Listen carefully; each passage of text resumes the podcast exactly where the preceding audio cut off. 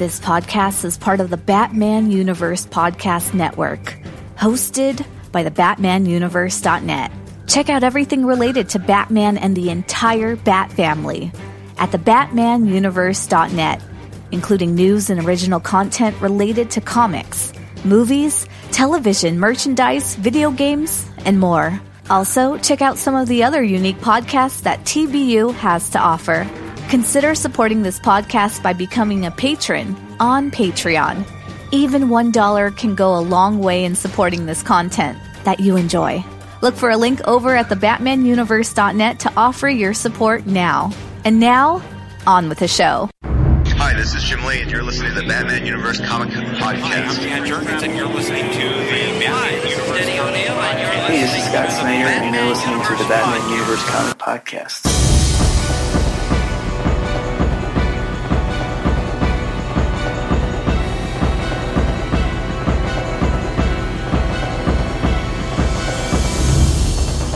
Hello, everyone, and welcome to the Batman Universe Comic Podcast, episode number 256. I'm your host, Dustin, and today I have with me, This is Steph. And this is Ian. and Ian is filling in for Ed, and Ian has been on the Comic Cast in the past, as well as he reviews books over on the site as well. So we have a good chunk of stuff to cover because we have three weeks of news and comic book reviews to cover. We have two books as usual to cover, but uh, we do have solicitations and we have some listener comments. So we're going to get into all that stuff right away. So, first up, on August 14th, DC announced a new event that's coming this fall. Now, we didn't talk about this last month, but there's actually an event happening in October. It barely touches some of the titles that we cover. It's more of like a DC universe, not so much a Batman universe crossover, and that's why we didn't talk about it. But there is a crossover that's happening in October that is including Justice League, Justice League Dark, and Wonder Woman.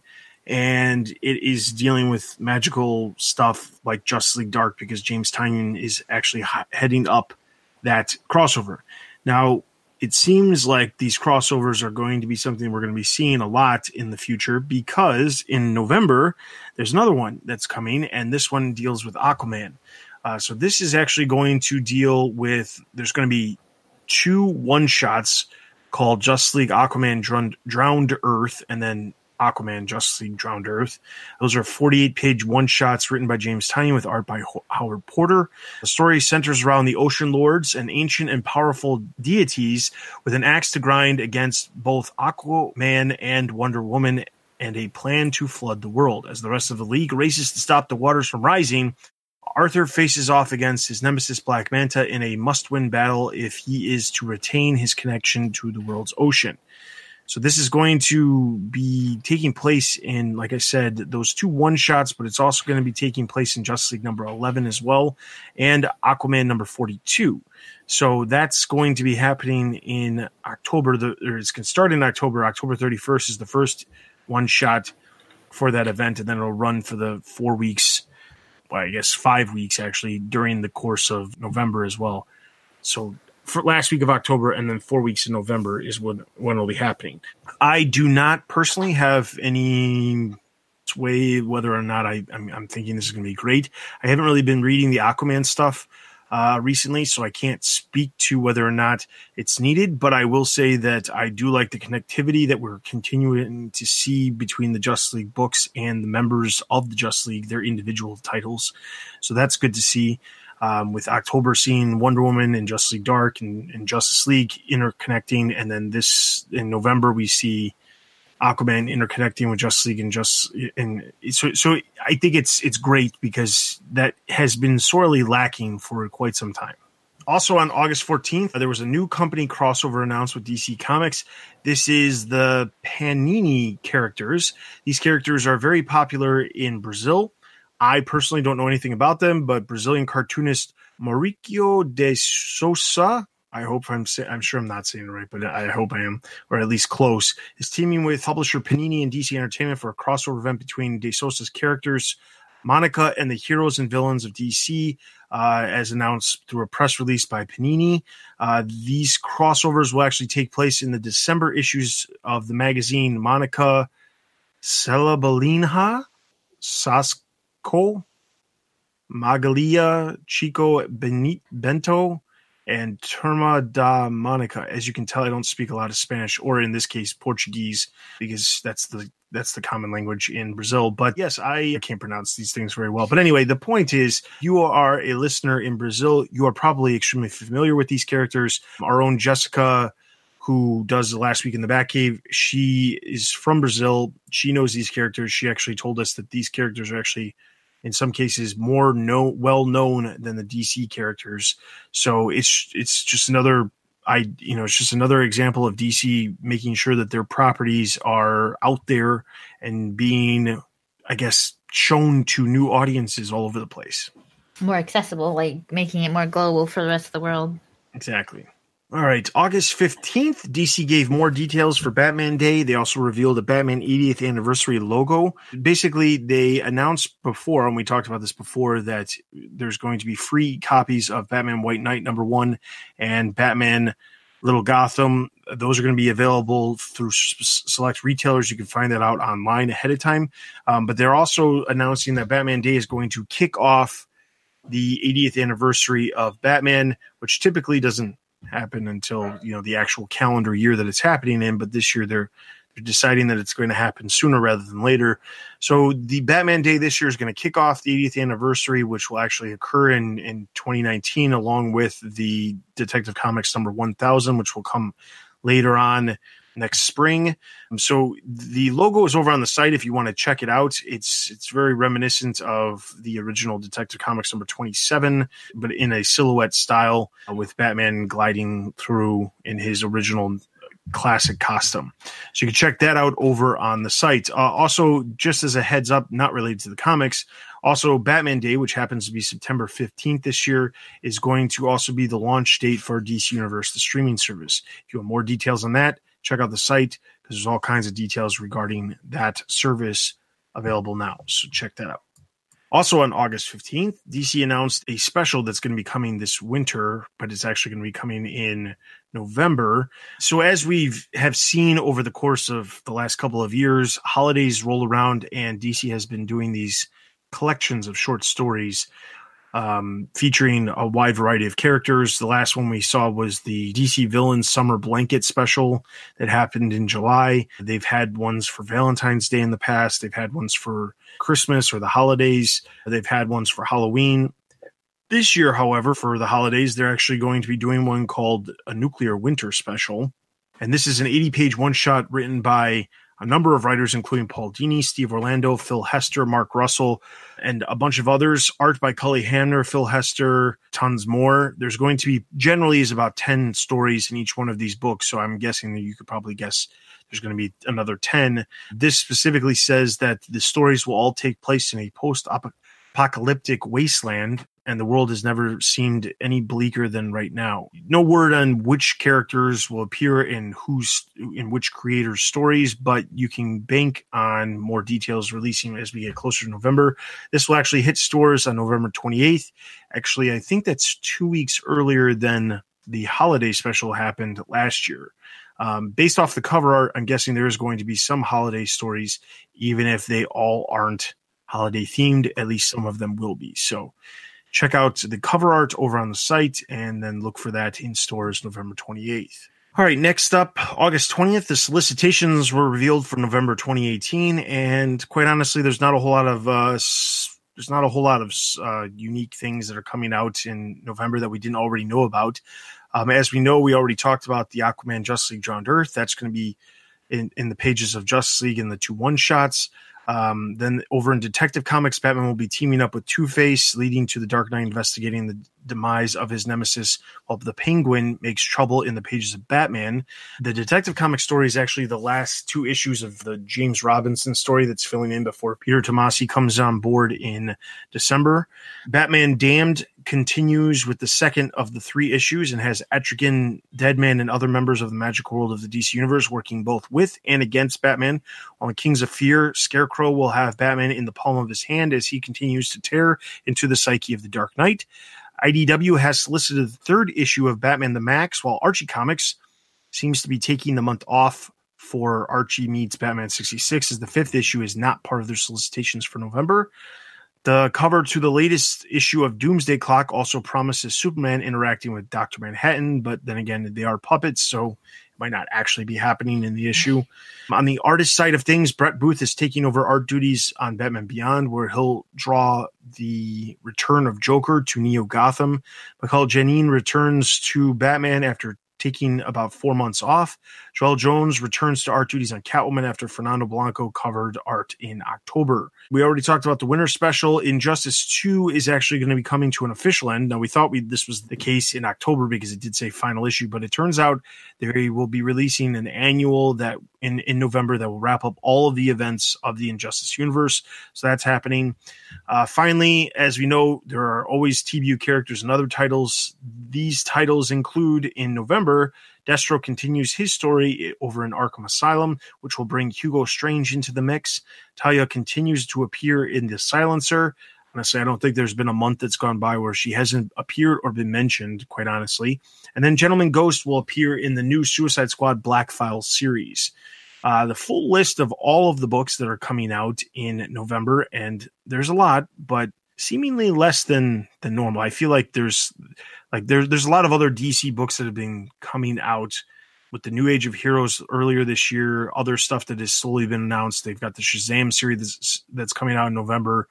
It feels like some of the the holes that were filled in by Batman and Bat Family uh, miniseries have all been have all all those miniseries have ended, and the the hole in the publishing amount for DC has been filled by other characters, which is not a bad thing, Mm-hmm. but and quite honestly, it's a good thing because it gives myself and members of the staff a, a break by not having to cover nearly as much as we normally would. But that being said, there's a lot of stuff that is still coming out. So if you want a list of everything, there is there is a list over on the site of everything that we cover. Every single month there's a list, but there's also a gallery of some of the unique covers that you can expect to see on store shelves in November as well.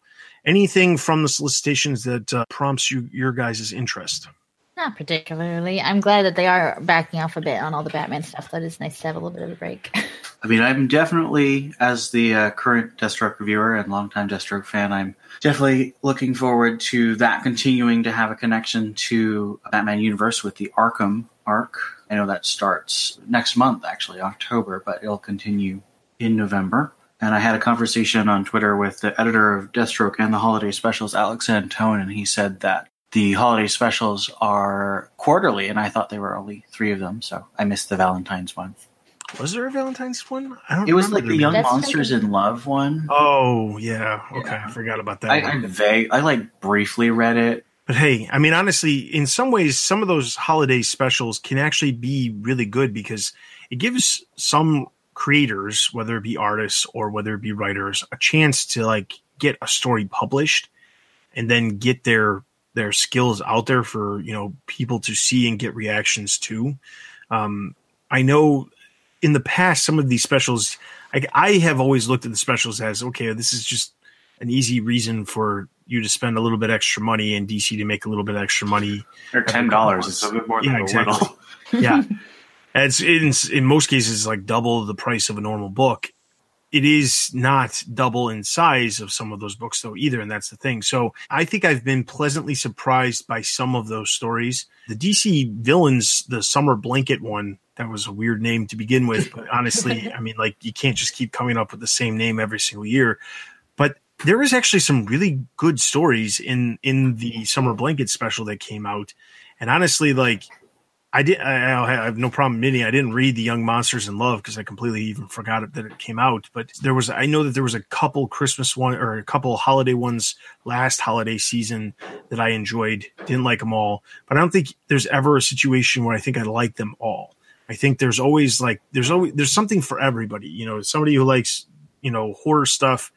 Obviously, the stuff during the ha- Halloween season is going to be geared more towards them but like there's always something in them and then there's also the the the ability to like feature characters who don't really get to be featured looking at the nuclear winter cover it shows Kamandi and Kamandi is not a character that is appearing very often I mean he did appear he had a series last year that came out but nobody read. yeah, that nobody read. Yeah, but the thing is, like, it gives the characters who don't otherwise have a chance to have like their own series or you know are big enough characters on their own to have like a full one shot or a mini series it gives them the ability to like be out there and have a moment even if it is for eight pages long so i think it's a good thing Well, that actually reminds me. Chris Conroy, I think, one of the editors of DC said that uh, Bryan Hill is going to be doing like a eight-page preview prologue of his Outsiders run that's starting December in this year's fall holiday special. So I'm actually really excited about that because I.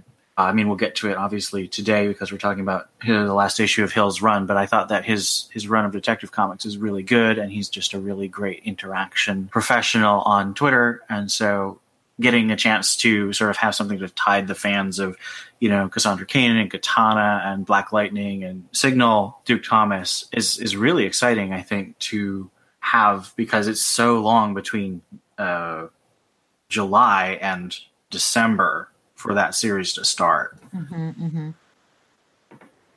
Yes. And I and I remember reading that comment too, and I think it was like if you're interested in seeing what's to come in December, be on the lookout because he's doing a story. I think I think an eight page story with Dexter Soy, who is the artist on the series, which we'll get to in a minute. But I think that's and it's focusing on some of the characters that are part of the outsiders. I don't think it's like an outsiders team story, but I think it's like some of the characters to get an, to get an idea. But we're, we'll we'll like I said, we'll know more. The Halloween special is right around the corner because it comes out in a little over a month at this point. So we'll we'll see that and we'll talk about that. And obviously the Halloween special we will review on the site as well. As alluded to on August twenty second, Batman and the Outsiders was officially announced for December.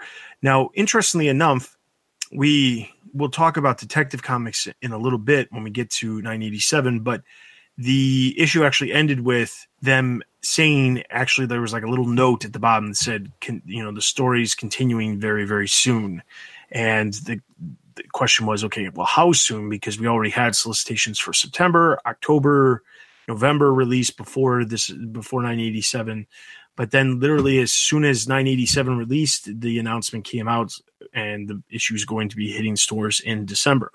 So uh, Bryan Edward Hill will be rap- uh, he will be taking the characters that he used in his Detective Comics story, specifically Batman, Black Lightning, Signal, Orphan, and Katana. At least those characters. There may be more later on. He specifically said, "All I'll say is it is that it's a team book with Batman in it, but the safety is off. Hopefully, it will be surprising and thrilling in ways that I don't think people will quite expect." I've become known for a certain kind of intensity in my work, and I think this Outsiders project will also continue on in that pathway. The art for the cover, which was done by Tyler Kirkham, does not feature Barbara Gordon. So even though she was kind, she wasn't actually didn't actually go on the mission, but she was part of the story. She does not appear to be part of the team whatsoever, at least at this point. Dexter Soy will be handling the art. He is coming from Red Hood and the Outlaws. He was on Red Hood and the Outlaws for almost two full years before he wrapped up. And now, obviously, now we know where he's going. He's going over to Batman and the Outsiders. It's going to release in December. No specific plot details have been announced, but obviously, once solicitations for December release later this month, we'll obviously know more about what is coming. So, Batman and the Outsiders. I, I, I don't want to get into like full crazy spoiler details at this point about Detective Comics, but honestly, we kind of saw the writing on the wall that a Batman and Outsider series was coming based off of what was happening. It was like the worst kept secret in comics that there was going to be a Batman and the Outsider series, even though they weren't announcing it before that 987 released. So my thing is, I'm glad it's happening. I'm interested to see how it all takes place. I enjoyed the Batman and the Outsiders run right before. Well, it wasn't right before, but during like RIP, that you know, very late pre-Flashpoint version of Batman and the Outsiders. I've read the classic Batman and the Outsiders, and then it eventually turned into Adventures of the Outsiders. The '90s Outsiders, not so much, but uh, I don't think anybody really likes that stuff. But anyway, the point is, I'm I'm glad to see this. It also gives a place for certain characters like Orphan and Signal, because let's be honest, there are a lot of characters out there who have popped up in the last couple years and then they disappear. Not that all characters need to be on page at all times, but there when you make a character very prominent or you bring a character who is a prominent character back, like Cassandra, Stephanie Brown, give more focus to Tim Drake and then you just make them disappear and then they're nowhere to be seen. That really sucks. So I'm glad at least two of these characters that are part of the Bat family have a home going forward. It seemed weird that they were getting Cassandra together with was it Leslie Thompkins and And Barbara and, and, and what's her name? Bluebird. Bluebird girl. And then that kind of fell apart. Harper Harper Row. Well, I mean, I'm a big fan of the Chuck Dixon 10 issue run from like 2007 and 2008 that featured Katana and Cassandra Cain. And it also had like Catwoman for a couple issues and Grace Choi, Thunder. Oh man, who else? Oh, Metamorpho, of course. Although he's on the Terrifics now. I'm kind of bummed that he's not on the new Metamorpho is not on the new team, but I feel like there is continuity in this new team, even though we're missing some of the more famous members. And I think that they'll probably get added in as things like Terrifics end. I mean, I've already said I'm I'm really excited. I think this is this is a really good move on DC. I just wish you know my favorite Stephanie Brown had a home right now. would be interesting to see if the team grows or how quickly it grows. Part of the reason I feel well, there's two things in the issue Detective Comics number 987. There was there's there's a lot of references in the in Hill's run on Detective Comics about Markovia. If you're familiar with the Outsiders, you know that there's two specific characters. One that is has been part of Teen Titans, one that's been part of the Outsiders that uh, are from Markovia, specifically Geoforce and Terra. Uh, those characters originate from Markovia. We know that at least by the closing epilogue of 987 that they're going to be dealing with something in Markovia. So it's entirely possible that at least Geoforce could end up appearing. There's obviously plenty of opportunities to expand the team if it is necessary. I don't see Hill as the type of person who's going to be like, you know what, I can only do these characters and this is it. Obviously, if there's conflicting situations where they can't use a character, maybe he'll run into problems. But I don't think a lot of the characters that are generally part of the Outsiders are not typically in other books. Just putting that out there. And on top of that, there's other characters who could easily be put on the Outsiders just for the sake of having a place, like Steph and, and Tim Drake. So that being said, um, looking forward to this a lot. Also, I feel like the Outsiders book, even like let, let- don't get me wrong, I think Hill's run on Detective Comics was great, and I'm looking forward to Outsiders. But I also feel like there is a distinct reason why we're getting an Outsiders series in December, when potentially in January we're going to be seeing Young Justice season three kicking off, which is going to be focusing heavily on the Outsiders. So mm. just putting that out there.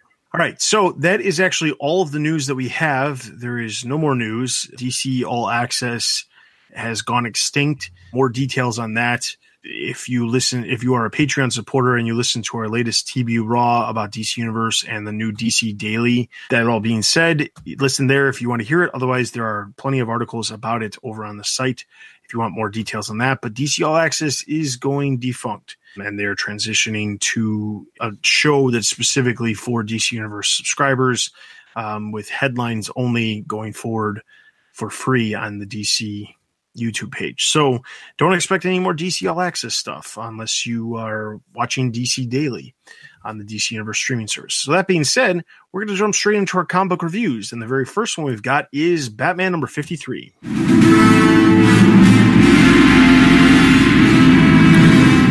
Batman number 53 Cold Days Conclusion. As the jury members file back into the room, we hear Bruce talking to the jury member most critical of his attack on Batman, named Missy. He asks her about her cross necklace, and she says she's a believer with 20 years attending church. Bruce attempts to make an analogy, starting with his father, a Christian who took him to church, telling his son all the stories. Later, when his parents were murdered, Bruce put aside belief in God. He vaguely refers to his training, as the pages show that training, though the jury obviously doesn't know the truth that he's Batman. Bruce tells him that he returned to Gotham and found Batman, and images of his many, many fights cover the, the page as we hear him talking to the jury. Missy, confused, asks if Bruce believes Batman is God. Bruce, defining God as infallible, responsible, the determiner of life and death, says that yes, he believed that believed in the past tense Batman was God. He asks the jury members who owes their life to Batman, and everyone, including himself, raises their hands. Batman gave them life, so he must be God. sitting above the city wearing a cape. But Bruce throws a wrench into the argument. He brings up the book of Job in the Bible, a righteous man caught between Satan and God, testing his faith. Angry, Job asked God why, and God answered, I created the mountains and the miracles, and you're questioning me? Who are you? Overwhelmed with emotion, Bruce sits silently for a while. Then he tells the jury members he was recently hurt, and images of the heartbreaking loss of life with Catwoman appear. And when he lost his happiness, he waited for Batman to save him, and he's still waiting. Making his final appeal, Bruce says that Batman is good and tries with every fiber of his being to be right, but he is human and fails. The jury is given a godlike power of life and death over Mr. Freeze, and Bruce believes that should give them humility. That if the jury can be like God, then Batman, who they believe is also like God, could in fact be just a man in a bat suit. He ends by saying that Batman erred here and begs them to save him from his error. Over images of the jury filing out, Alfred and Bruce discuss the result not guilty. Alfred reveals that Bruce bribed his way into the jury to prevent his error as Batman from corrupting justice for Mr. Freeze as best he could. He tells Alfred that he's going out, but in his old batsuit to avoid memories of proposing to and then losing Catwoman. He says he's lost and needs to remember who he is. The issue ends with two verses from the book of Job. Then Job arose and rent his mantle and shaved his head. He fell down upon the ground and worshipped. He said, Naked came I out of my mother's womb, and naked shall I return. The Lord gave, and the Lord has taken away. Blessed be the name of the Lord. Amen. I know, right? All right, so Batman 53. So, the first thing I think we should talk about is kind of the way this all wrapped up. But there was a couple questions that we had in the very beginning that were conveniently answered, although I should say not I say conveniently, but that I shouldn't say that so snarkily because Tom King did tell everybody the questions were going to be answered before the end of the series, and I think we're just impatient people and we didn't want to wait. But he Comic specifically, impatient? What are you talking about? yeah, he, he specifically specifically talking about the fact that Batman or Bruce Wayne bribed himself on the jury. That explains why he's on the jury in the first place. Um, I don't think not bribed himself, but kind of like hacked in to make sure that he was on the jury. And what do we think about that? Makes sense. Gotham is corrupt. Everyone in government is corrupt. It makes sense. I I like it a lot because I was really frustrated with this idea that this was going to be a murder mystery and we were not going to get an answer to who murdered the women. And actually, there's a possibility that this could, you know, carry forward as a as a mystery. Uh, you know, someone like Bane or someone could be responsible for the death of these women. But um, finding out that Bruce bribed his way onto the jury indicates that we are supposed to believe that Mr. Freeze didn't do it. That Bruce isn't trying to be like this impartial person trying to, you know, fix the legal system of Gotham and make a fair case for Mr. Freeze. He he actually knows because he's Batman and did more detective work that Mr. Freeze didn't do it. And so he's attempting to prevent the bias that he's created in the Gotham population from corrupting justice even further. So I thought that the the revelation was very satisfying for me. I was I was very pleased with that particular revelation. I was too. I thought that you know initially when we looked at like kind of like the flashbacks in the in the first issue of this story arc, uh, Batman, you know, getting Freeze, and how everything was set up in a way where Freeze is guilty, Freeze is guilty, Freeze is guilty. But then as like they show the flashbacks and show some of the, the investigation and things, and then Bruce starts poking holes in some of the stuff, it became fairly obvious that Batman jumped to conclusions because of the entire situation that happened with the wedding not actually occurring and him being angry because of that and then just happened to be taking it out on Mr. Freeze because he was the most convenient person to feel his wrath at the time. So I like how this goes about taking you know bruce wayne goes about taking care of this in a different way. It's something he can't fix as batman. Batman can't walk into the courthouse and say you know what? I made a mistake because that just doesn't work. So it's nice to see that Bruce takes it upon himself to right a wrong that he made only because he was just too angry about, you know, he's too angry about his personal situation that he was in. So I like to see that. Um, the other thing I want to talk about is the artwork because, quite honestly, I think the artwork is something that definitely needs to be talked about. Um, it's freaking amazing. Definitely, definitely really good stuff. I really enjoyed the, the coloring more than probably uh, not, not not more than the art itself, but I think that the team of Lee Weeks and Elizabeth Breitweiser is a very good team, and I think that they did an amazing job. The colors were just phenomenal. Like specifically having the colors toned to certain emotions that are occurring, the conversations that are taking place, his monologue and things like that. It worked extremely well. And not to say, not to take anything away from some of the other colorists that have worked on the book, but I feel like Elizabeth Breitweiser should probably be on more books. I mean, absolutely. There's a sophistication you see in the coloring um, that you don't see in a lot, and I'll be very interested to hear what you guys say next podcast because of the controversy on Batman 54's coloring.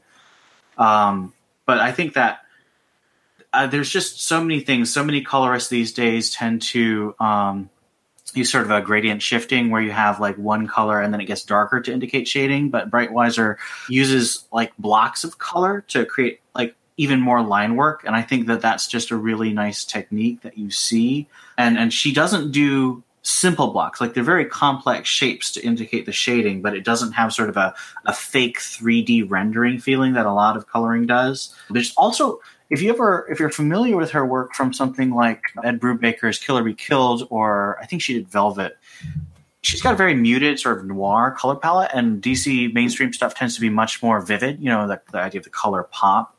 Um, and I really like this effect, especially since Lee Weeks's pencils are so. Um, I wouldn't say realistic because they're still very much you know in the cartoon uh, tradition, but they're they're much more interested in realistic shapes of faces rather than the really exaggerated chins that you can see in the, the typical pictures of Bruce Wayne.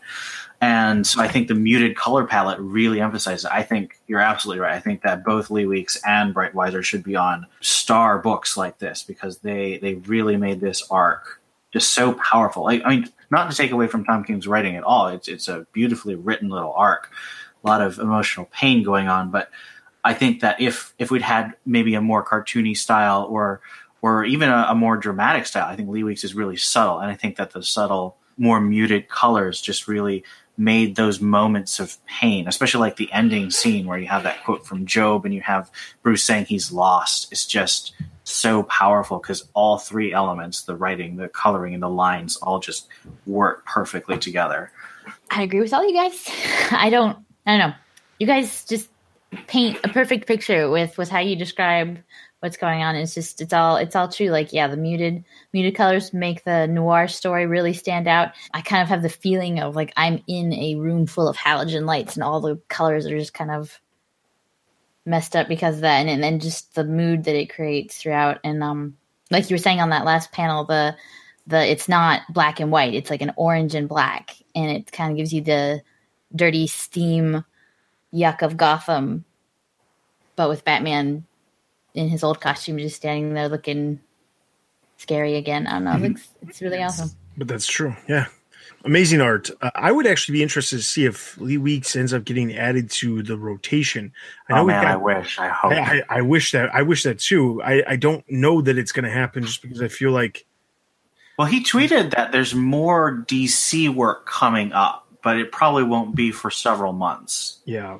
Well, we know for a fact that the next story arc is Tony Daniel. Yeah. That takes us through 62 or 63, if I remember correctly. And then Mikel really? Janín's he coming in. be doing all. Well, I mean, I guess he has been working for quite a while, but that's a long or, arc. Well, maybe it's not. No, let me think. Let me think. I, I, am okay. 54 is Matt Wagner.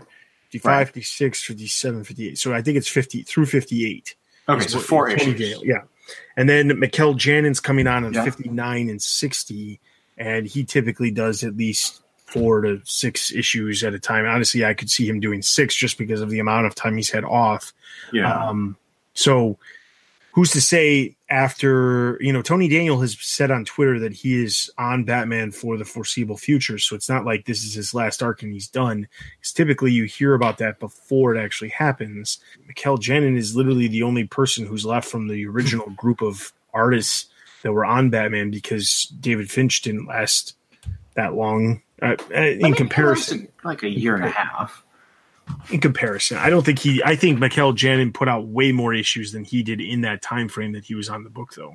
Although I would argue that Janín's work, especially when you got to something like War of Jokes and Riddles, really suffered because if you look at the backgrounds, there's a lot of like fudge backgrounds or just Yeah. blank space, and then you look at what he did in 48 and 49, the the the Joker arc leading up to the wedding. Like his backgrounds were much more detailed and rich there. So I think that Tom King has really tried to to insert time for him to do better work and i'm hoping that they add weeks because if you're doing a twice a month schedule it really is better to have three teams rotating to give everyone more mm-hmm. time especially especially when you have three to four issue story arcs.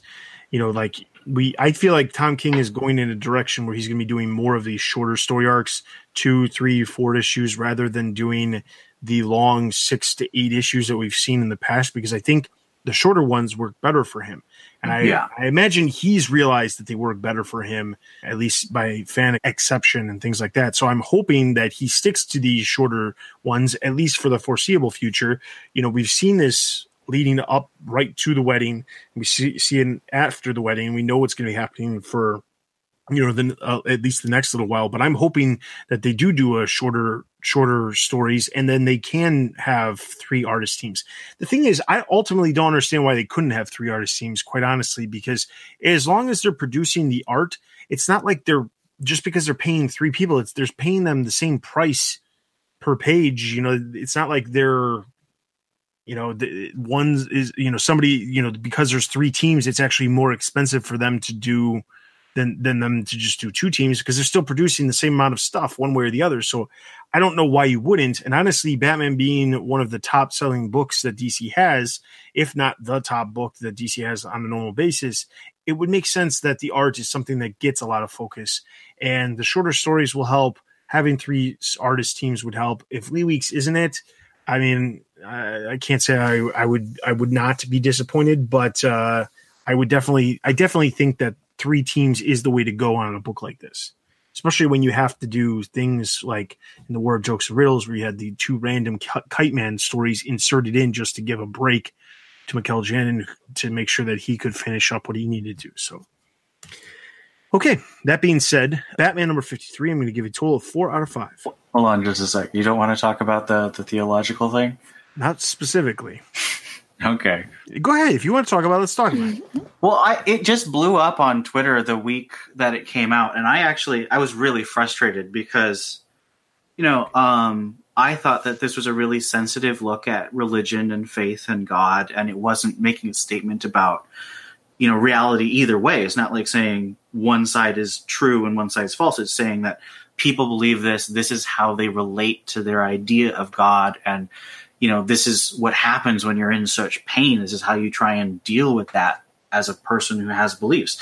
And I just really got frustrated with people saying, "Oh, yay, Batman's an atheist," or "Oh man, Batman's an atheist. I hate it now." It's just, I think that just completely misses the point of this issue because it was so thoughtful, and the responses were not thoughtful at all. And that's part of the reason. That's part of the reason I didn't really want to talk about it, because I don't want to give it any more attention than the idiots out there that have already done. And I say that because I'll, I'll be quite honest. Okay, I did not read this as Bruce Wayne is an atheist. I never read it like that. Me either. And I don't know why so many people did, or if it wasn't so many people did, and it's just that some certain websites out there, not certain because there's a lot of websites who po- who post articles about this, but literally the it didn't ha- for whatever reason it didn't happen the day the Batman number fifty three came out. It happened over the weekend, the weekend after Batman fifty three came out. That suddenly all these websites started talking about how Bat- Bruce Wayne is an atheist, and oh, Batman fifty three confirms that Bruce Wayne is an atheist. Here's the thing a lot of you know that we post news on the site. I have Google alerts for basically anything that has to do with Batman that pops up on the uh, you know on the interwebs, and then Google sends me an alert saying here's new things. I was getting so frustrated seeing all these articles saying that because the thing is there's there's this thing called the trickle down effect at, at, at, as far as news media and you get like a couple big news websites that make random claims based off of some random interpretation that is their own personal interpretation but not a group of people or a group of the fandom's reactions to something. And they tried to twist things into this twisted version of how can they get more clicks. And i mm-hmm. despise that. And you can tell that because we don't post a lot of that junk on the site because we don't post really any of that junk on the site because i find it to be garbage absolute garbage. And i don't like the idea of like giving notice to that kind of stuff. And that's part of the reason why I, want to, I didn't want to talk about it. But let's be honest here okay? I didn't read it like that. I know you guys didn't read it like that. And I, I find it annoying that you know there are there are websites out there that tried to turn this into something that it wasn't. Um, Tom King came out on Twitter after that weekend and said, "I understand that there's people who are reading it and saying that this is what's happening, but that's that was never the intent of the issue. It was not about that he is atheist or that you know that he doesn't believe in God. It's not about that. That's not why this issue exists. It's not to confirm or deny that he's an atheist."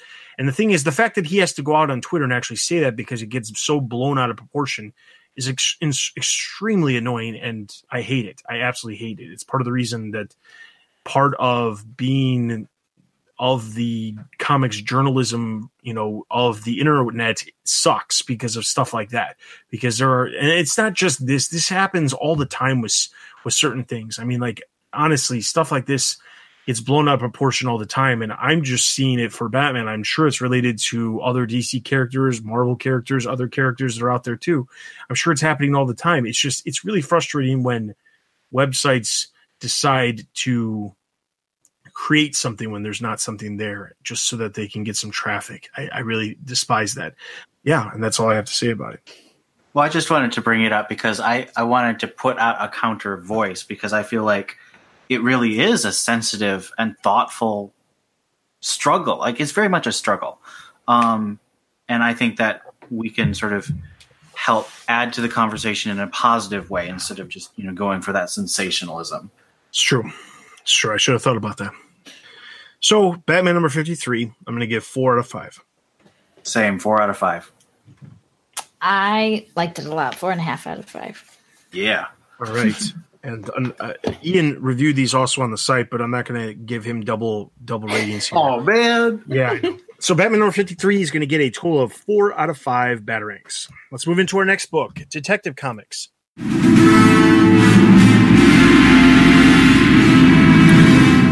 Detective Comics number 987, written by Bryan Edward Hill, art by Miguel Mendonca. Uh, the issue starts off with at Wayne Enterprises in Gotham, security guard named Fred is taken hostage and his colleague Hank murdered by Karma's mercenaries. Karma tells them that he will pay $100,000 per head for Batman's sidekicks. In the Batcave, Batman shows Jefferson, Cass, Duke, and Katana a holograph of Martina Dementieva, a Markovian weapons dealer who sold Karma his alien technology. He tells the four, Black Lightning, Katana, Signal, and Orphan, that he wants them to become a team which can douse threats like Dementivia all over the globe. Alfred alerts the team of the situation in Wayne Enterprises. Duke says he can track Karma even though he can't fight him, while Bruce vows that his employee Fred won't die tonight. Cass and Jefferson insist that they help, even though Batman says that he must face Karma alone. The mercenaries get bored after 30 minutes and are about to slaughter Fred when Black Lightning and the team blast through the doors. Cass and Katana take down the mercs hard, while Duke helps Fred up. Batman insists that Katana use non lethal actions and then follows Duke's track tracking of Karma upstairs. Black Lightning tries to persuade Batman that he needs the team to take Karma down, but Batman says he needs to prove that Karma is wrong, that the sidekicks don't ma- make him weaker. Jefferson responds by keeping the team back and telling Bruce he doesn't have to prove anything, just beat Karma. Katana tells Batman to overwhelm Karma's telepathy with things he will fear. As Batman faces off against Karma alone, he lures the villain deeper and deeper into his thoughts, then blasts all of his deepest, most traumatic memories at once the death of his parents, the loss of Catwoman, Two Face, Joker murdering Jason, Bane, Ra's, and all of the above, and above all, the bats. Batman strikes the incapacitated Karma, ripping his helmet off and vowing to heal his mind so he can learn everything about Markovia. In Metropolis, Jefferson says goodbye to Bruce, agreeing to the leader of the new team or agreeing to be the leader of the new team, though his own city and school come first. Then he tells Bruce that what happened to his parents wasn't his fault. Bruce seems to ignore this gesture, telling Jefferson that the team is called the Outsiders. As Bruce drives off, Superman flies down, telling him that he should help Bruce, but definitely not become him. In Markovia, the villain yells at Dementivia, who obliterates him with her laser eye, then tells a shadowy figure to activate Roderick so they can kill prey together. All right, so that's the end of the issue. So, um, obviously, Outsiders is now a team. We already talked about this with the news element. Basically, what I want to talk about is kind of how Karma is, is subdued initially. The fact that Katana is brought in on the team because Bruce states that th- th- that she has a way to you know stop Karma, and basically we didn't really see her, anything happen other than her say, you know, use things that you fear as as a reason to you know as a way to stop him. Uh, things that he you know that bruce fears as a way to overwhelm karma. I liked the things that were chosen.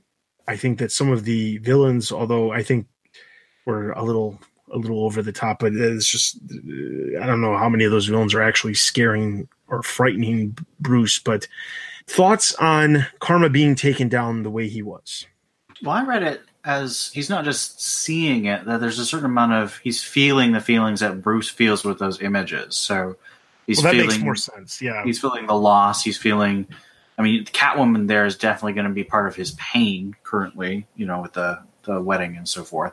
So Harvey I was a friend of his, right? Harvey was someone he was really, Yeah. really close to and lost a friend. And, you know, what's his Bane name? broke his back. Bane broke his back. What's the hug? I don't get the hug.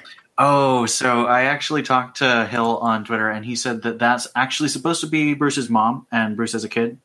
Um, So I think he wants to try and fix that the the coloring issue for the trade, but you know, twice a month things slip through the ca- cracks sometimes. I thought it was a little weird. I don't know. I, I guess I was looking forward to like the family getting back together or whatever. And it seems like in every issue, Bruce is like, "No, I have to do it alone," and then he goes and he does it alone. And it's like, oh, okay.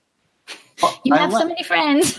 Yeah, I agree with you. I, I would have preferred if they could have worked together to beat Karma, but I did like the way that Black Lightning understands that it's it's not necessarily about Bruce saying he has to do it alone, it's that he has to regain confidence in himself. I mean, I, I kind of feel like this arc could have used an extra arc. It feels like there's a lot of ideas going on that could have used a little more exploration, but they'd already locked down five issues, so they had to tie it all up a little more quickly. I'm interested if because you remember initially it was, it was supposed to launch the beginning of June, and th- this is not related to the story aspect. I I, I kind of want to just talk about this for a second.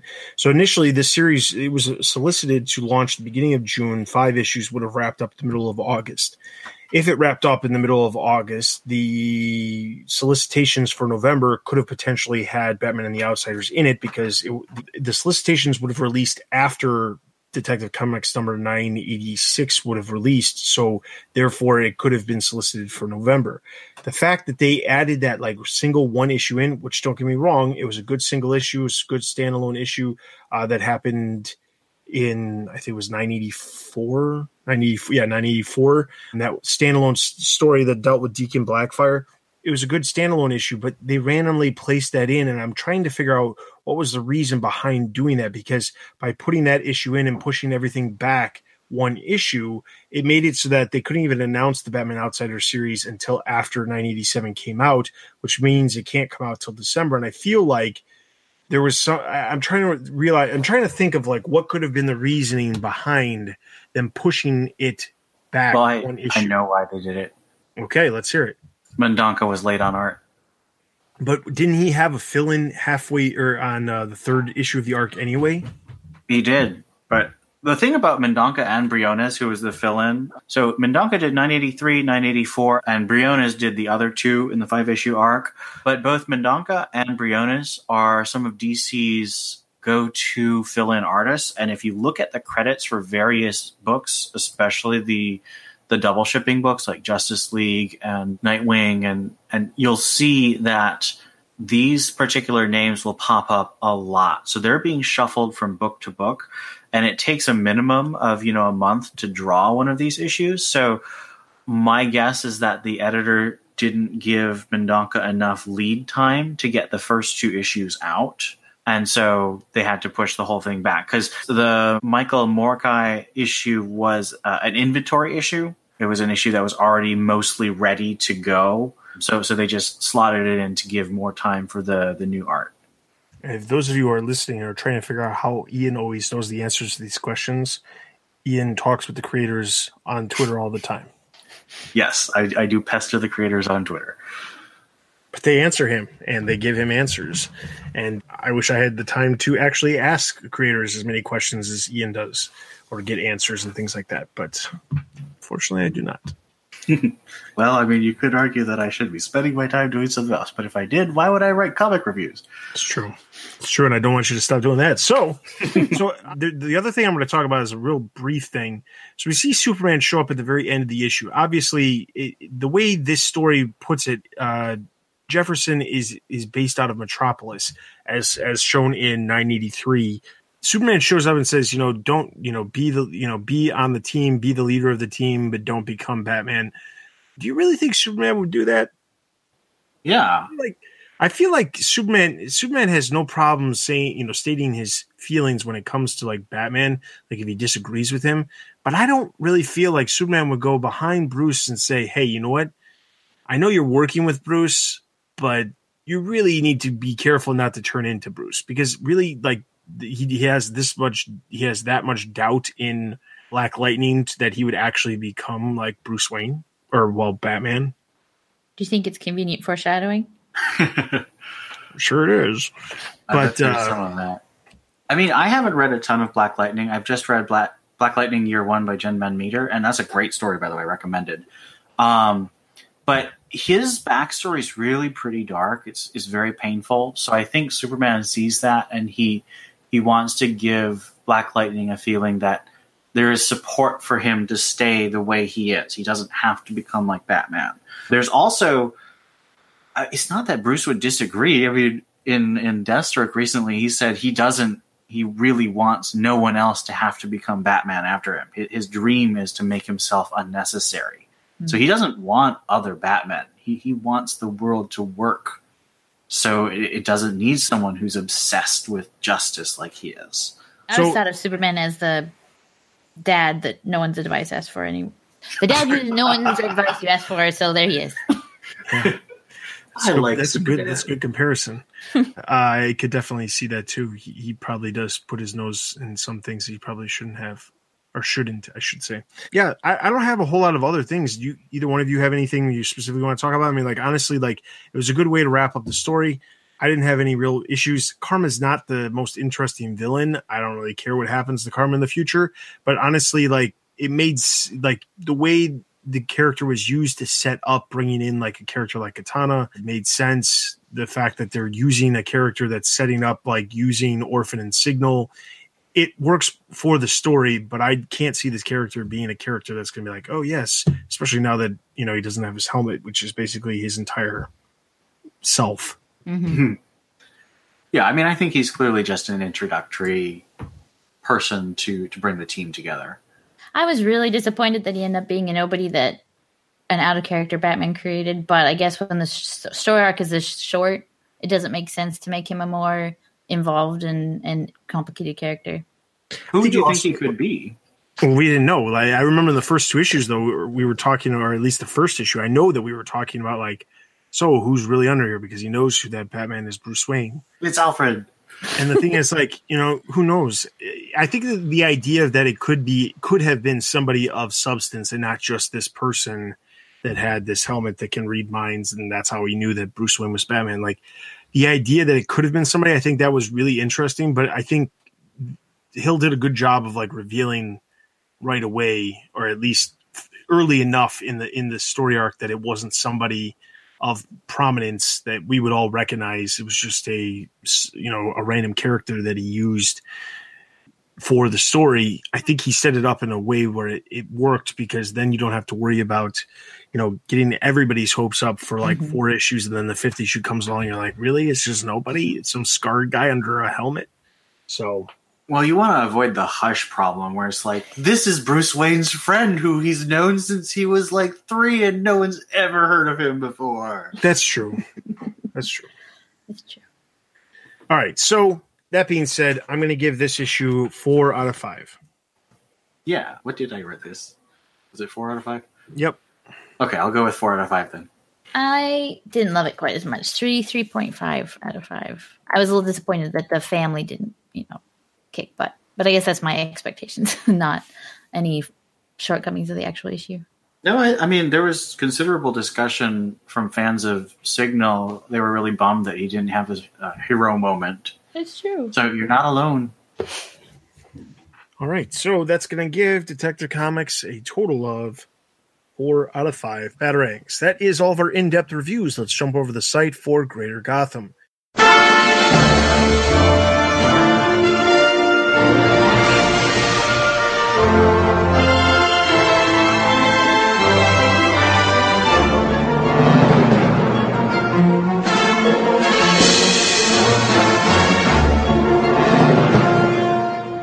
So we have three weeks to cover. First up, August 15th, main TBU books. We already talked about Batman number 53. Batgirl number 25. A group of interwoven Batgirl tales are featured, including Barbara fighting bad guys, saving good guys, and taking some time for herself. This is by Jerry. He gave it three and a half out of five. I'm going to give this one a thumbs up.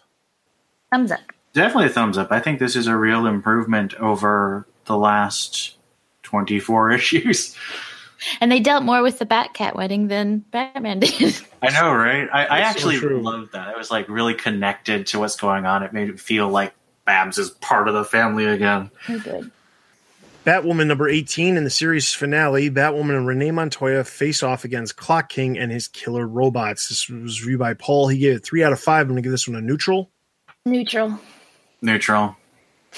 Harley Quinn, number 48, as Harley heads back to New York, she faces her home being seized by developers, so she takes on jobs to pay her mortgage, one of which includes trying to kill Lord Deathman. This is by David. He gave it four out of five. I'm going to give this one a neutral.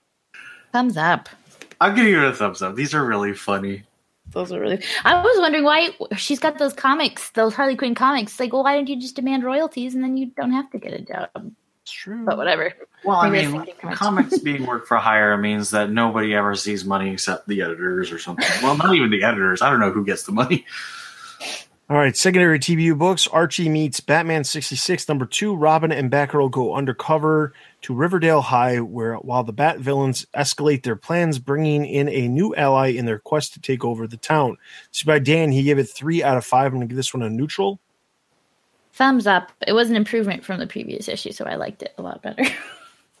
Thumbs up. I think this is a really fun mashup that they're doing here. it was. Main DC Universe books, Justice League number six, the Legion of Doom swing their killing blow, but the Justice League turn the tables and fight and gain a fighting chance. By Corbin, he gave it three out of five. I'm going to give this one a neutral. Neutral.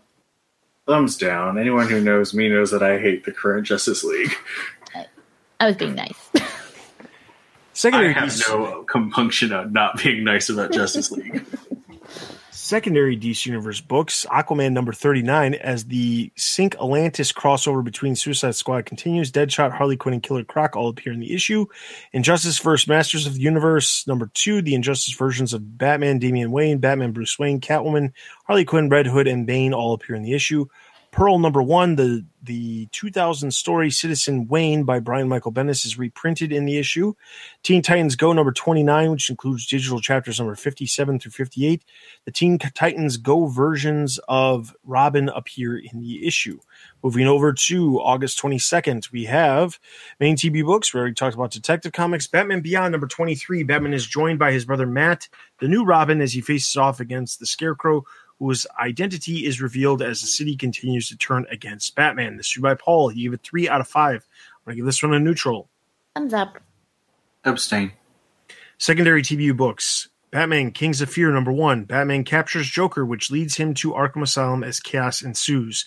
This is by Corbin. He gave it two out of five. I'm going to give this one a thumbs down. Surprise. Thumbs down. Not Oh man, I don't.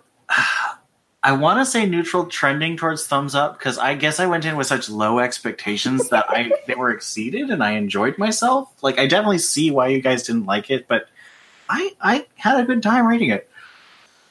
Yeah, not not here. Mother Panic Gotham AD number six. It's Mother Panic Violet Paige of the original timeline versus Jason Todd Gotham AD's Lord Robin in a fight where Gotham's future hangs in the balance and possibly Violet's soul. So by Bob, he gave it three out of five. I'm going to give this one a neutral. Thumbs up. I like that Jason finally got a good ending. Uh, neutral because I was confused because I haven't been keeping up as well as I'd like on this series. Oh, I was keeping up and I'm still confused. okay, I'm glad it's not just me. Main DC Universe books Teen Titans number 21, set on a mission to prevent crime from happening. The Teen Titans infiltrate Gizmo's toy store to lock him away. This is by Jessica. She gave it four out of five. I'm going to give this one a thumbs up. Thumbs up. Abstain. Justice League Dark number two. The team investigates why there is corruption with everything magical, which leads them to Doctor Fate. This is by Tony. He gave it four out of five, and gives give this one a thumbs up. I'm gonna give this a thumbs up with a caveat that I still hate magic, but it was really good. I still liked it. Uh, I'm gonna say neutral, but only because I love the art. I'm not loving the story. Suicide Squad Annual number one with Task Force X otherwise engaged in the Aquaman crossover story Sink Atlantis, Amanda Waller is forced to turn to an all new group of leveraged bad guys to deal with a threat close to home. This is by Bob. He gave it three out of five. I'm going to give this one a thumbs up. Neutral. Thumbs down. Were they all new cre- creations? No, No, a bunch no, of them no. were like past, like from random miniseries and stuff. All, all of them were all from somewhere else. They just Now they're not going anywhere. they're not going. That's why I didn't like it. I, I understand it's Suicide Squad, but it's just it felt needlessly gross. It was pretty gross. no secondary T, uh, DC Universe books. Uh, moving over to August 29th, main TBU books. Batgirl number 26. Batgirl chases the serial killer slash thief Grotesque to try to stop his murderous rampage, but things go wrong even for a superhero as well prepared as Batgirl. So by Jerry, he gave it four out of five. I'm going to give this one a thumbs up. Thumbs up, but it was really gross. Oh yeah, definitely thumbs up. I think this is a good direction for for Babs. Agreed. Nightwing Annual number one. Nightwing, Batgirl, and Vicki Vale try to unravel the mystery of Wyrm and the dark web while a newcomer named Karna Shifton seizes control of the news. So by Adele, he gave it one and a half out of five. I'm going give this one a Oh. horrible, horrible, horrible thumbs down. Oh I'm man, so glad I forgot to read this one. I uh, I mean, I'm gonna say thumbs up. I'm still enjoying this Nightwing Whoa, whoa, whoa, whoa. Okay. Wow. I, I I'm don't know, not. I just- I'm not liking this dark web story. I think the problem is that like it's.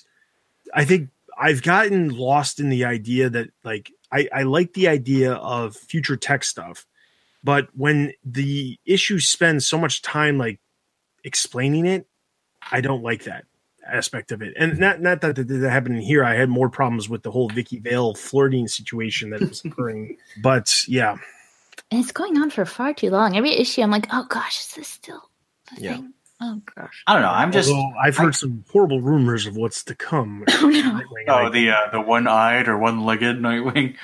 No, no, no, no. They're talking about. There's a new rumor that just popped up over the weekend saying that.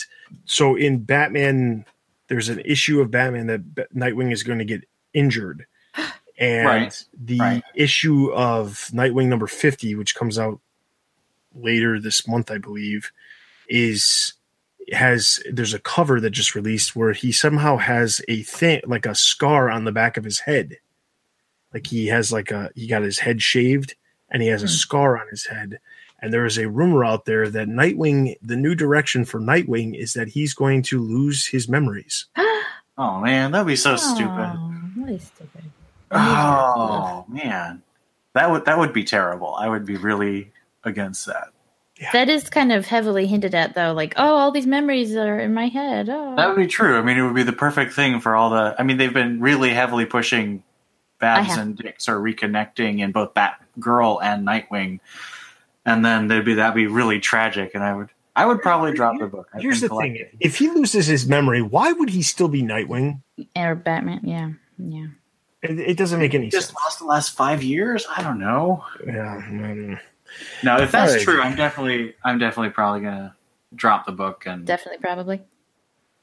I can't say for sure. but the idea would make me drop the book, but if it were executed really well, I might keep going.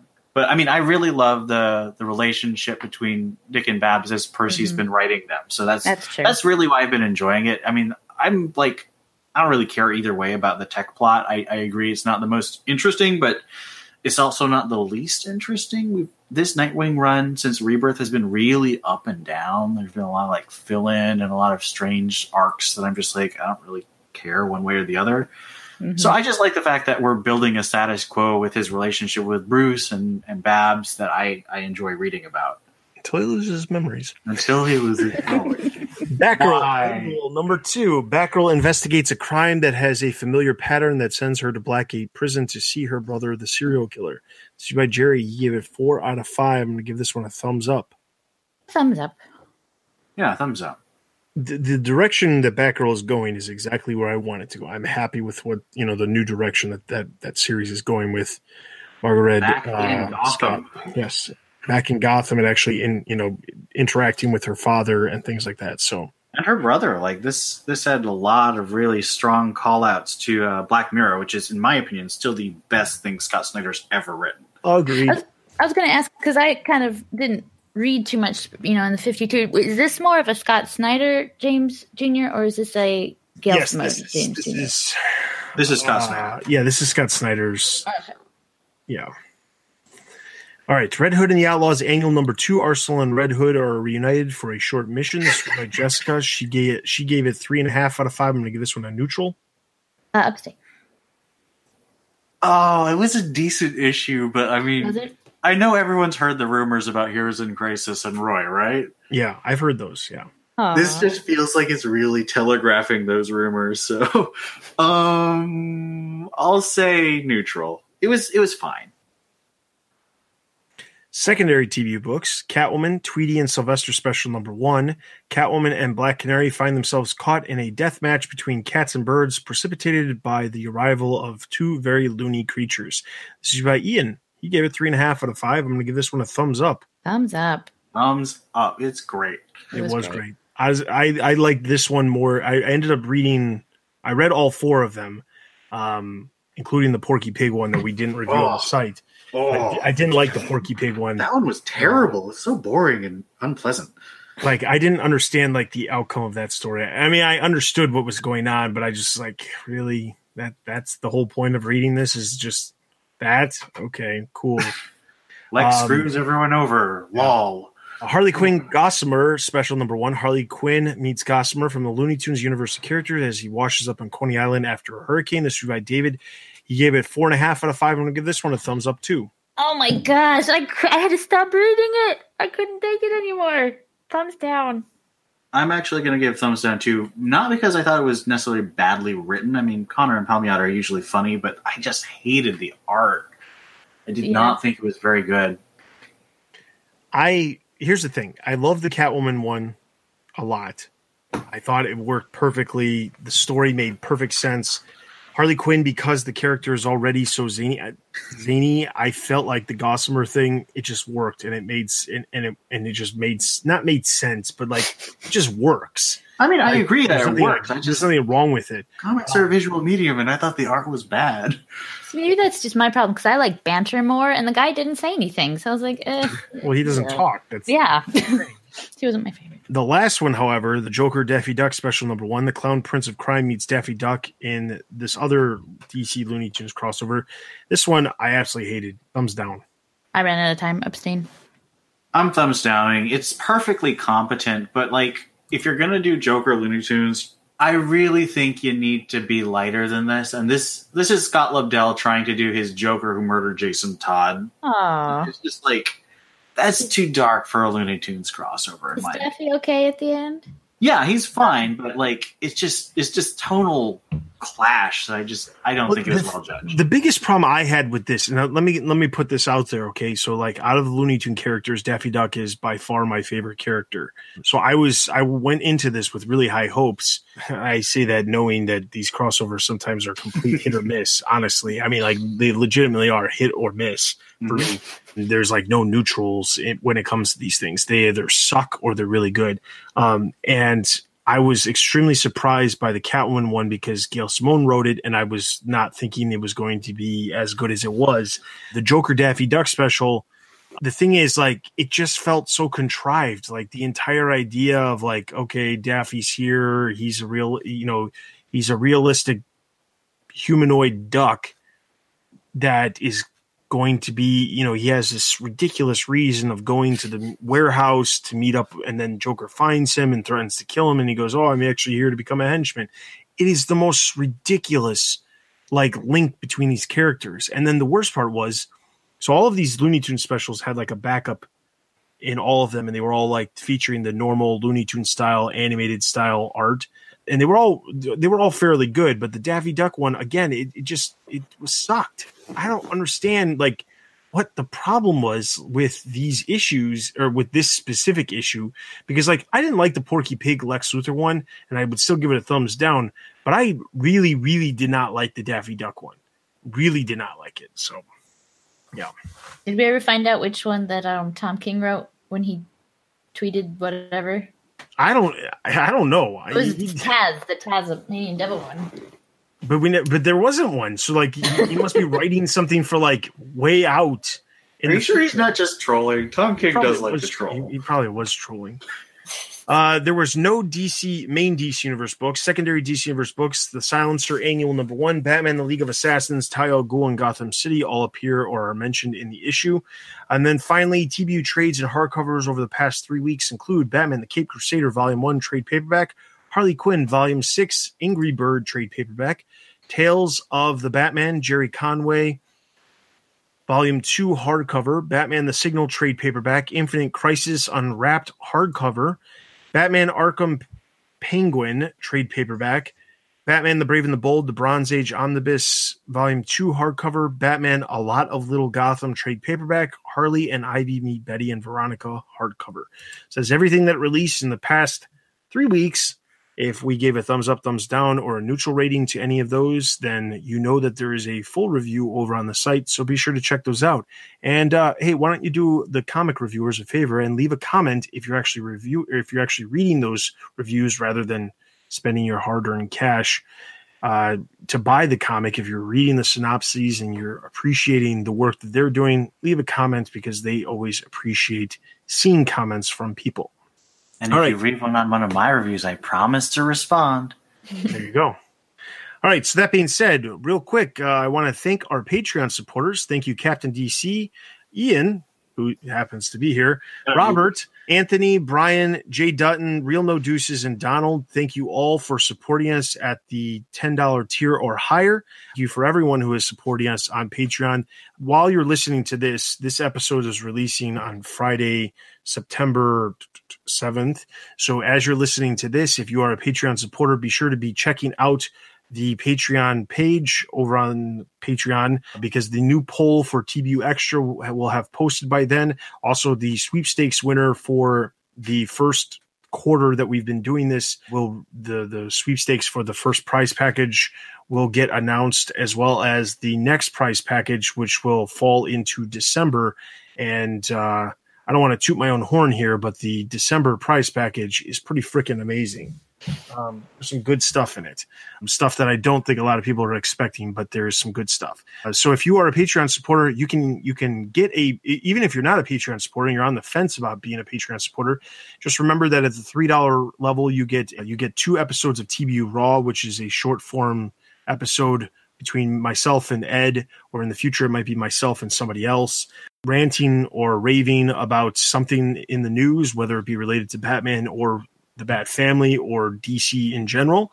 If you're at the $10 level, you get not only the TBU Raw, but you also get two extra episodes of TBU Extra, which is the Comic Cast crew reviewing a extra book, one that we pick, and then one that you, the the Patreon supporters, pick. And then if you're at the twenty dollar level, you can actually get raw, unedited versions of the Comic Cast potentially up to six days before they actually release to everybody else. There's also merchandise that can be rewarded at different levels as well. If you're at the $20 level, you get a exclusive TBU shirt that's not available in our merch store.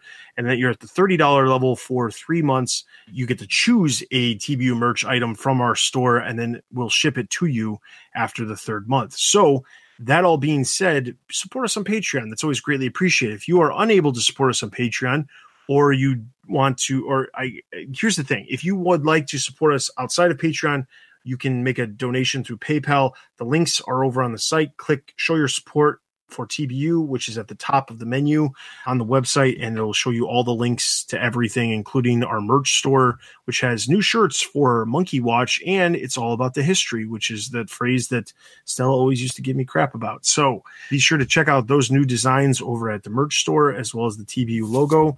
And then, obviously, if you are unable to purchase anything, support us monetarily, we are always looking for new staff members to help review comics. Uh, we're always looking for people with unique skills like video editing, audio editing, graphic design, website creation, design, things like that. If you have any special skills like that, or you want to be interested in writing news stories or writing comic reviews, be sure to get in touch with me at tbu at thebatmanuniverse.net and we will find a spot for you. That all being said, we're going to jump straight into our listener Q&As.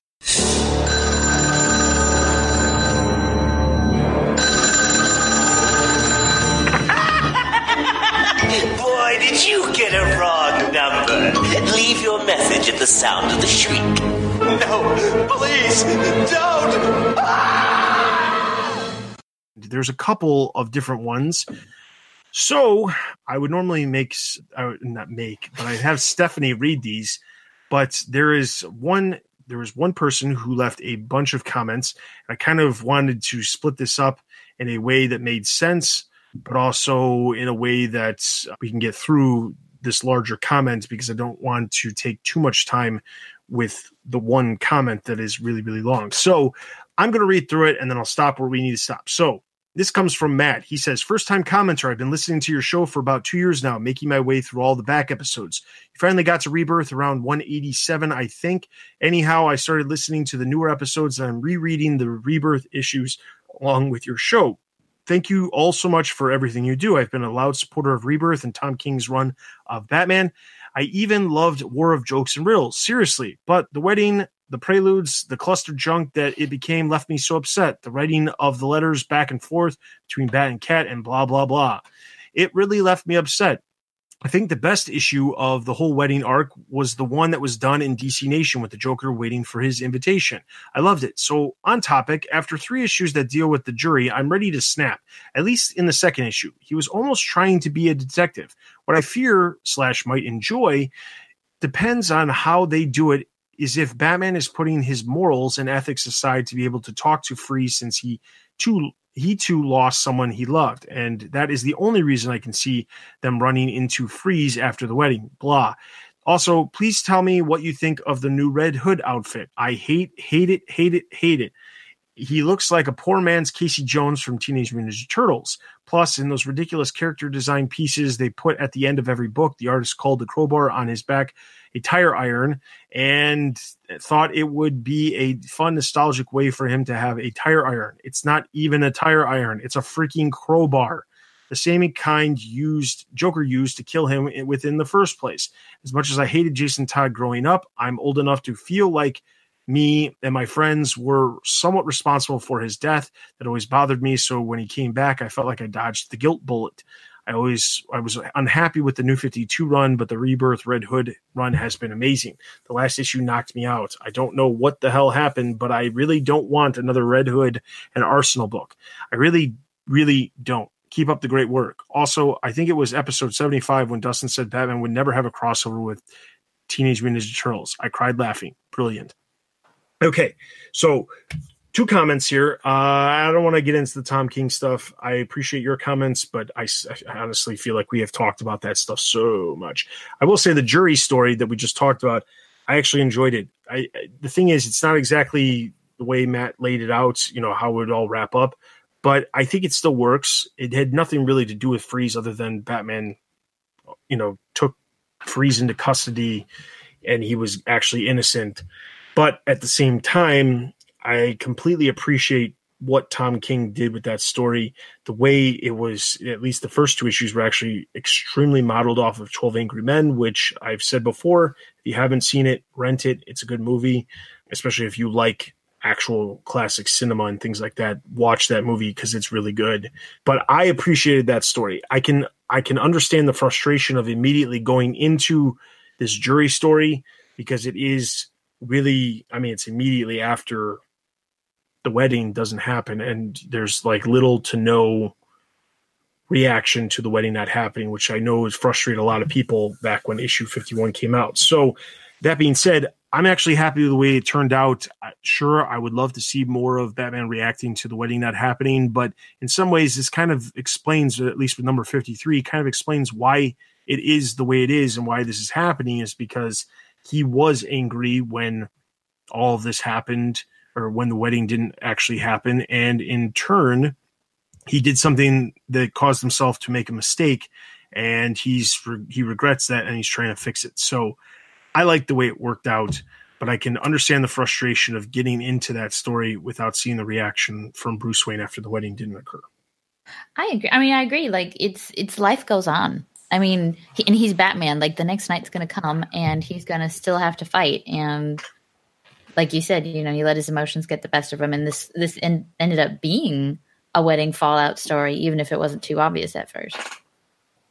I think there's also a thing that I always say when I talk about Tom King's run, which is that so much of a Tom King story depends on the ending. It's all about recontextualizing things with new information. You see it in Omega Man, you see it in Sheriff of Babylon, you see it in um, Vision, and um, I think even with number 50, he recontextualizes all the 49 issues that went before with the revelations about who's been working with Bane and the fact that Bane's been the villain the whole time.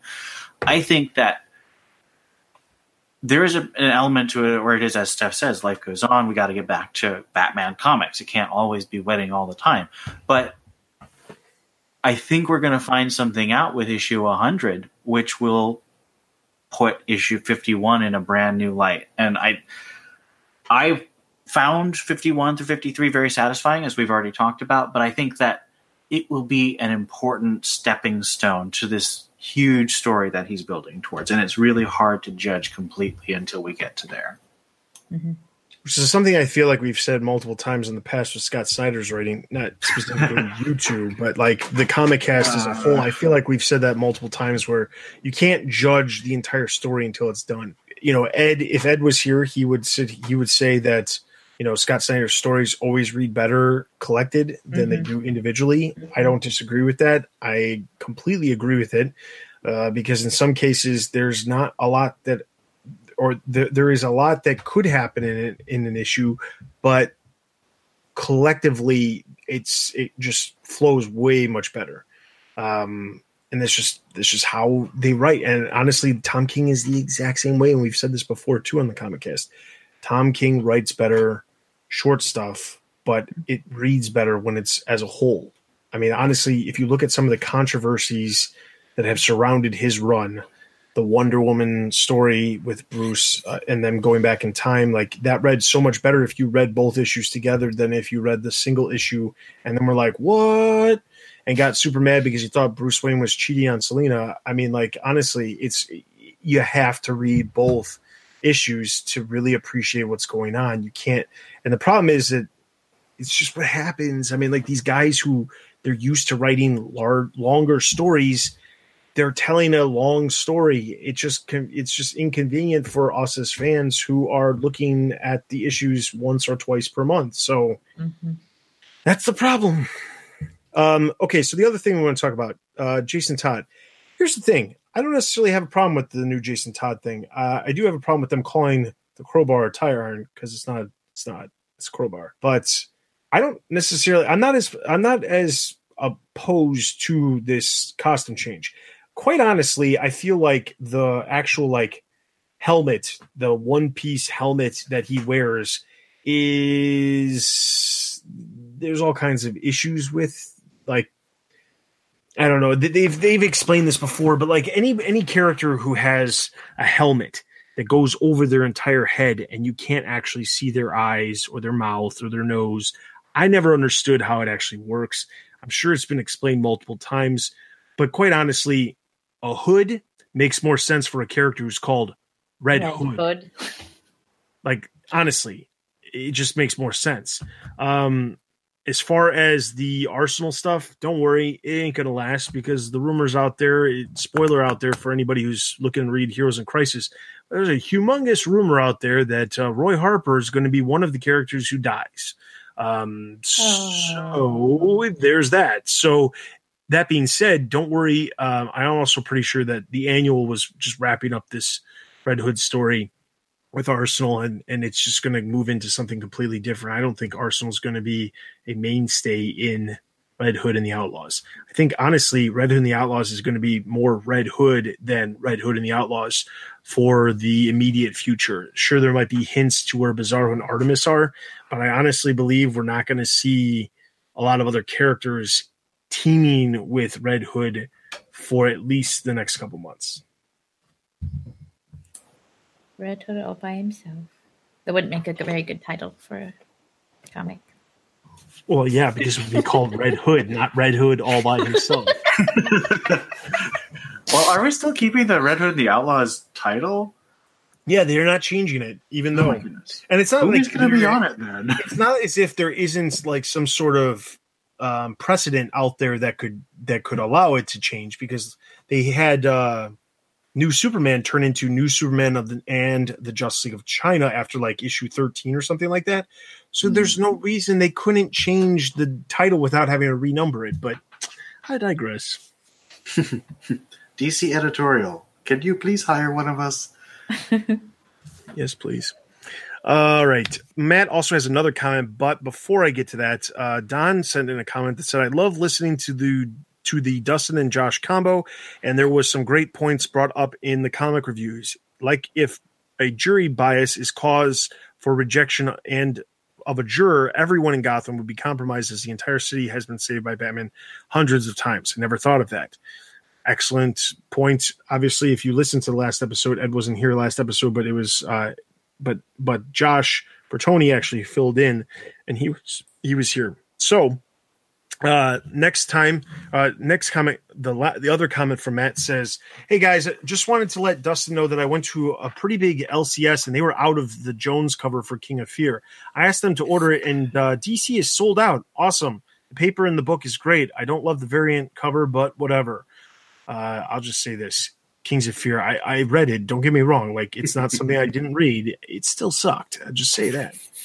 Oh, so harsh. It's Why do they let them keep their costumes when they're in the hospital? Mm, oh, come on. Like, that's a that's like a staple of something that Kelley is a Jones is known for, and that's the thing that's so freaking annoying. Batmobile never gets caught in traffic. Also, the stack of for last week's Catwoman was huge. That's a really bad sign. I'm guessing the orders for the issue three will be awful. That bums me out because I love Joëlle Jones so much. On a side note, do you think that this old evil old woman that Catwoman is dealing with now is related to Holly Robinson? I don't know about enough about Holly's past, but it would tie things together nicely. Here's my thought. The answer is no. There's no way. and specifically because Joëlle Jones has said that she created this character because Catwoman didn't have there was no female villains or female characters within the DC universe that could interact with Catwoman the way she wanted. I'm adding that last part, but she literally said there was no female characters, and that really upset me when she said that at San Diego. But I will say this: if it did tie somehow, great. But I don't see Joëlle Jones as a character who's looking at the history of the character and saying, "Hey, you know what? I really think it's all about the history." So I should buy Joëlle villain- Jones or one of our new "It's All About the History" T-shirts. Wouldn't the villain be like you know Mexican? Isn't she in Mexico right now? And Holly Robinson's not Mexican, so I don't know. That doesn't make But any that sense. doesn't mean that doesn't mean they can't be tied together. I. Not that I, not that I, I- like I said, it's not happening. But it, it's not that it couldn't.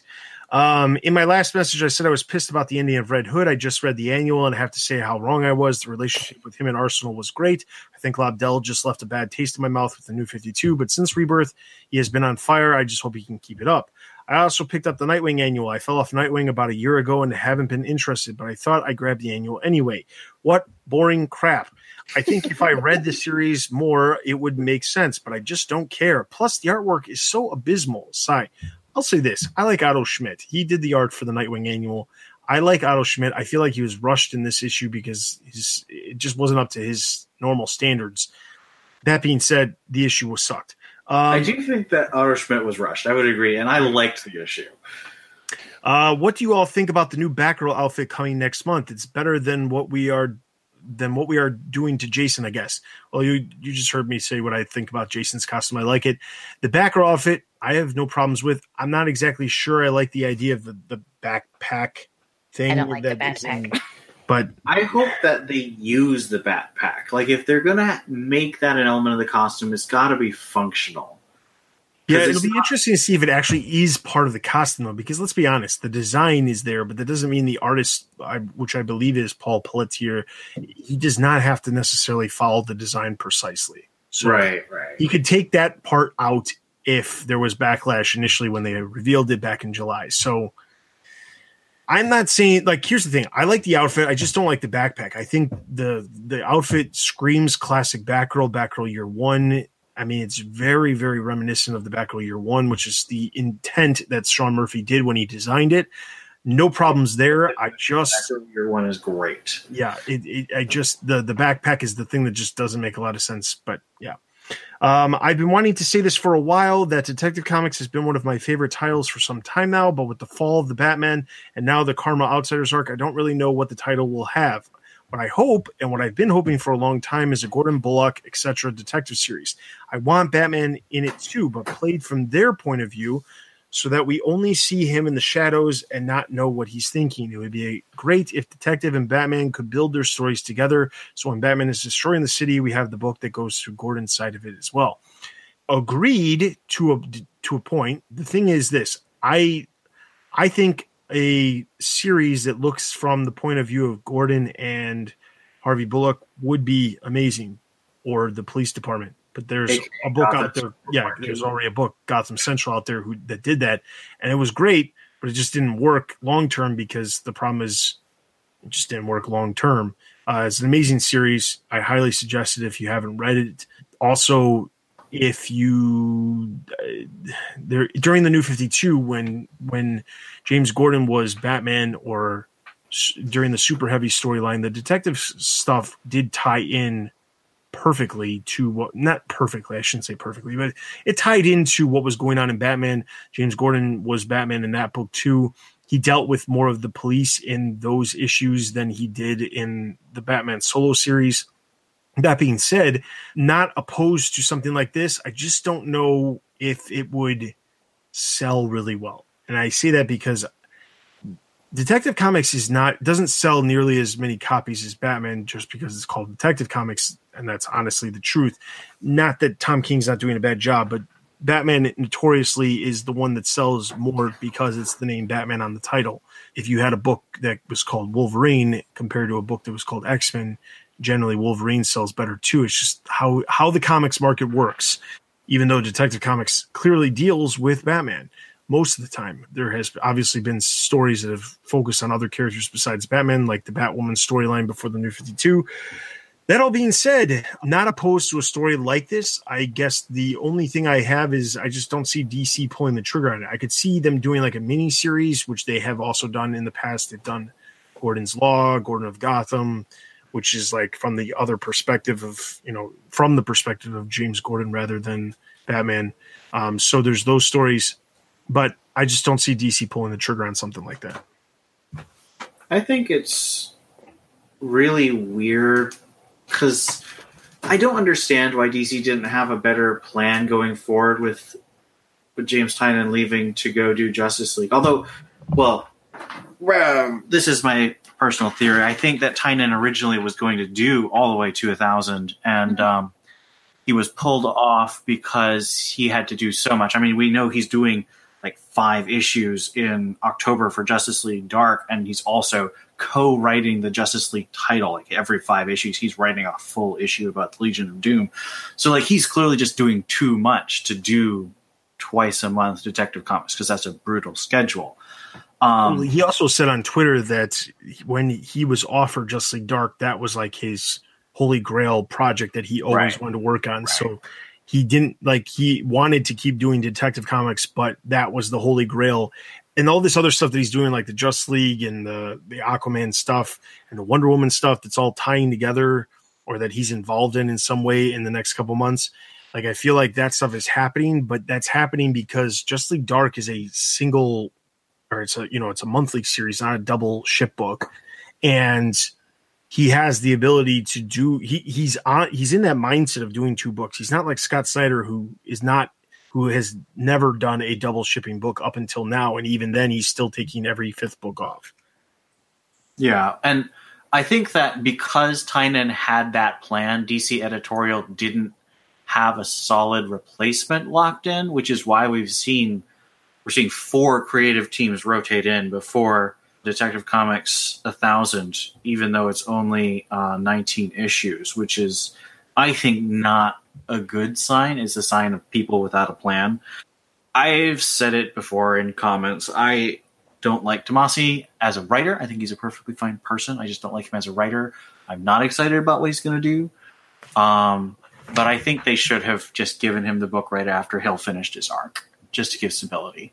I think they should have too. I think there's clearly there's clearly some problems with the way they planned everything out and i we, i talked about a little bit earlier when i was saying you know the the issue that came right before Bryan Hill's arc how they randomly threw an inventory issue in there the fact that now james robinson is going to be telling a story for three months without any sort of build up it's just here here's some random six issue story arc that's popped in the middle of detective comics. And then uh, there, just this past weekend, as you're listening to this, the, the last weekend at Fan Expo, Dan DiDio was there, and they were talking about some of the the creators that were going to be working on Detective Comics number one thousand, and they specifically said that even though they're not announcing, you know, official solicitation for a while because it's not coming out to like March, that you know, you know Scott Snyder, Tom King, they're going to have stories. It's going to be just like the Action Comics number 1000 issue. So at San Diego, when they announced that Peter Tomasi was going to be taking over Detective Comics and it was going to lead into number 1000, he's coming on on like, he's coming on on like 996 or oh, 90, no, 992, I think it is. But he doesn't even have that many issues before 1000 comes. So like either he's going to only go to 1000 then we're going to have this massive 1000 issue which might have a story by peter tomasi in it probably will but then, like, what happens after? Do we get a completely new direction for Detective Comics? I mean, let's be clear Action Comics number 1000 set off a completely new direction for the Superman books. And I don't see that happening with everything that's going on in Batman leading up to Batman number 100, which is still going to be a ways away before, you know, by, you know, by that time. So I'm curious to know what's going to happen after that. Like, honestly, we know that Tomasi's leading up to it. We know how 1000 is going to work. I just want to really know what's going to happen after that because if this whole point of like saying, well, Tomasi's coming on the book, Tomasi's coming on the book, Tomasi's coming on the book, but then they held him back for an additional six issues for James Robinson to basically have an inventory uh, story. I don't understand what the point was. So like they better have some amazing thing after 1000 because if they don't, I'm going to be extremely disappointed. disappointed. I don't think they're going to. I think it's just going to be more Tomasi and more power to him. I just, I'm not, I won't be there with him. All right. So his final part of his comment says also on an old cast, uh, he says he's at number 217. You asked how people found the site. When I heard about the new 52, I was furious. I didn't understand the mindset. So after banning comics from my life, I got bored. I wanted to hear what was going on with everything. I came right back before Rebirth and found your show a bit before that and have been listening since episode number one. Anyway, you all rock. Thank you for doing the show. Well, thank you for listening, Matt. We greatly appreciate it. Um, trust me when I say these long comments, even though they take us some time, they're great comments and they, they create great things for us to talk about. So thank you very much. Um, that being said, if you have comments that you would like us to talk about on the next episode, questions, concerns, thoughts that you'd like to share with us, be sure to leave us your comments either on the website under the comments section. You can leave us comments on Facebook, Twitter, YouTube, any of those places that you're finding the podcast or you have easy access to, just be sure to tag us in the question, and then we will be sure to set port your questions over to the site so that we can ask answer those questions on the next episode. That also being said, be sure to check out all the other stuff that we have to offer on the website. There's all kinds of new stuff. We have a new character spotlight. KG Beast is coming up in in the pages of Batman. So we have a new character spotlight for KG Beast. We also are have brought back those of you who are long time listeners, you might remember that we had a as part of the Batman Universe specials. This was like four years ago. So some of you who are newer listeners might not know about this, but we have a feed called the Batman Universe Specials. We don't release a ton of stuff on there, but we do release some stuff that just fits other places. We had a series called TBU Collected, which was us reviewing a complete story arc rather than individual issues. And we did a couple different episodes, but we're bringing TBU Collected back, but in written form. So for some of the big trades that are re releasing and things like that, we have reviews of story arcs. So the first one is up now this past Wednesday. Batman: The Court of Owls, Court of Owls Saga DC Essential Edition released, and we have a review of The Court of Owls. So if you are newer to comics or you are not familiar with some of the older stories and want to get familiar without having to pick them up beforehand, you can read our reviews of uh, TBU Collected. Take a look at those. One of the other ones, we've got Batman Hush coming out later in the month because there's a Batman Hush Unwrapped coming out. Those reviews will relate based on what's releasing with trades and hardcovers and things like that. So be sure to check out the site. In addition to that, we have news related to movies, TV, merchandise, video games, and of course, the comics. Be sure to check us out on Facebook, Twitter, and YouTube for all latest news and videos from the Batman universe.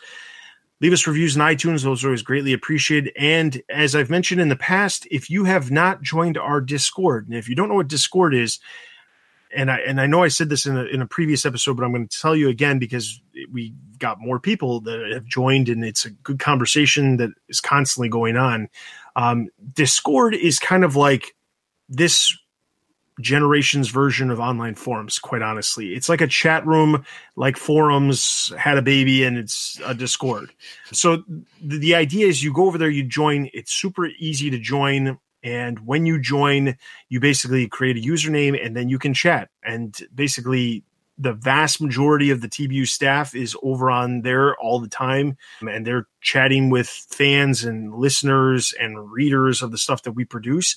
So uh, you can interact with the staff. You can interact with me as well because I'm there as well. I don't always respond right away, but I, I'm always checking it and, and keeping and seeing what's going on and things like that. If you download the Discord app on your phone, anytime there's a new story that posts on the website, there's a bot that will automatically post it to Discord so you can find out exactly when there's a new uh, news story or article or review that's posted on the site. There's lots of different things you can do. So the idea is to interact with you guys, the fans, the listeners, the readers of the comic reviews the readers of our news and our articles and, and, our original content and things like that. So it gives you guys a chance to interact with us, get immediate conversation, and then obviously as things happen, new information comes out about something or rumors. We talk about that stuff over there as well. So that is a easy place for you to go. And I think I said this on the last episode, but I'm gonna I, I, maybe I didn't. Previously, if you go to our Twitter page, it's the pinned tweet.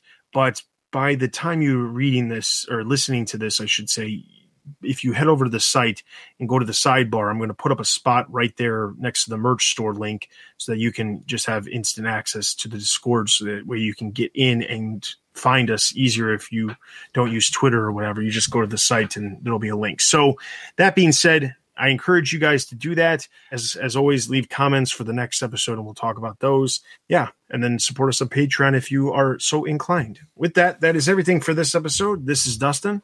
This is Steph. And this is Ian. You've been listening to the Batman Universe Comic Podcast. We'll see you guys in two weeks.